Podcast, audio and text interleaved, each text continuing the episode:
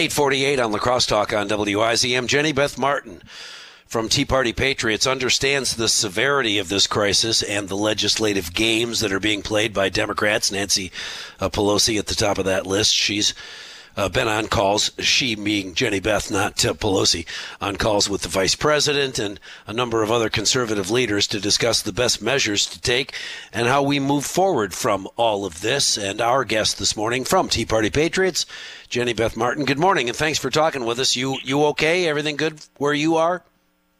I am. Thank you so much for having me. And I'm in the Atlanta area where um, our statewide shelter in place begins, I think, today. I don't know, but my local area has already had one in place for a week. All right, so you're uh, you're pretty much shut down. Dealing with that, okay? Is it you're still being able to do business as sort of kind of normal? Um, I I am. I thankfully am in in, in an area where um, the the local government is is not trying to arrest people and understands we do still even in this time have um, a First Amendment right. So they want to make sure that we're following the guidelines and doing all we can to slow the spread and still find a way to balance that with our, our individual rights. It, uh, Unfortunately, uh, that's not that the being... case all over the country, though. yeah. That uh, you, you, just uh, began to answer my next question. Uh, how is it not being done across the country? What are you seeing? Well, even in places like Wisconsin, we're seeing um, a request by the government to fill out a form and, and report your fellow citizen if they're not doing what they are supposed to do. In some areas of the country, including in Washington, D.C., I believe, they've said you cannot be walking on the street with more, more than two people at a time. So, what if you're a mom who has two little kids? Are you not allowed to walk on the street with both your kids at the same time?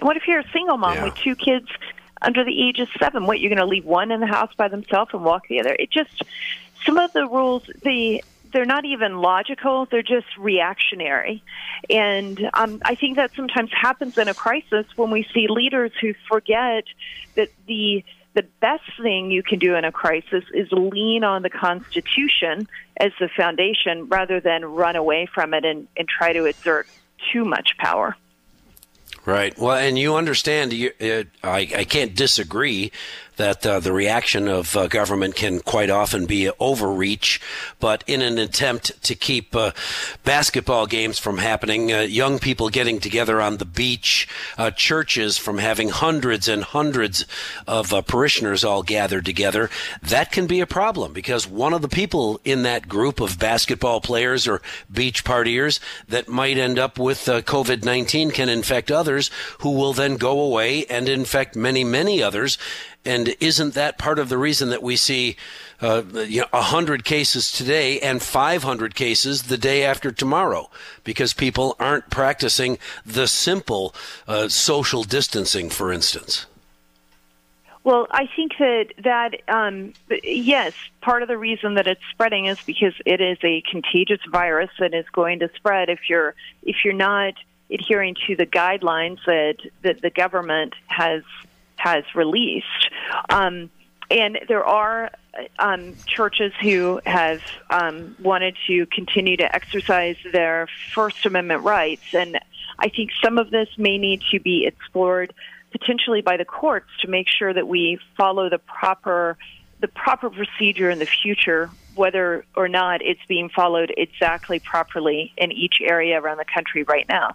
What I do know, also, based on what you just said, in the county next to mine, there was a church in in early March, I believe, that had a church service and then a funeral down in South Georgia, and there was a lot of spread in both of those locations um, from from those gatherings, and uh, the churches before there was a mandated shelter in place, those churches uh, uh, proactively and others around said we're going to change how we're doing services right now, so that we don't we're not part of the problem, and so we also can meet the religious needs of the people in our congregations. And there, I think there's a way to balance it, and many churches are doing it on their own. With in fact, I would not just say many; I'd say most, without being forced to do so by the government.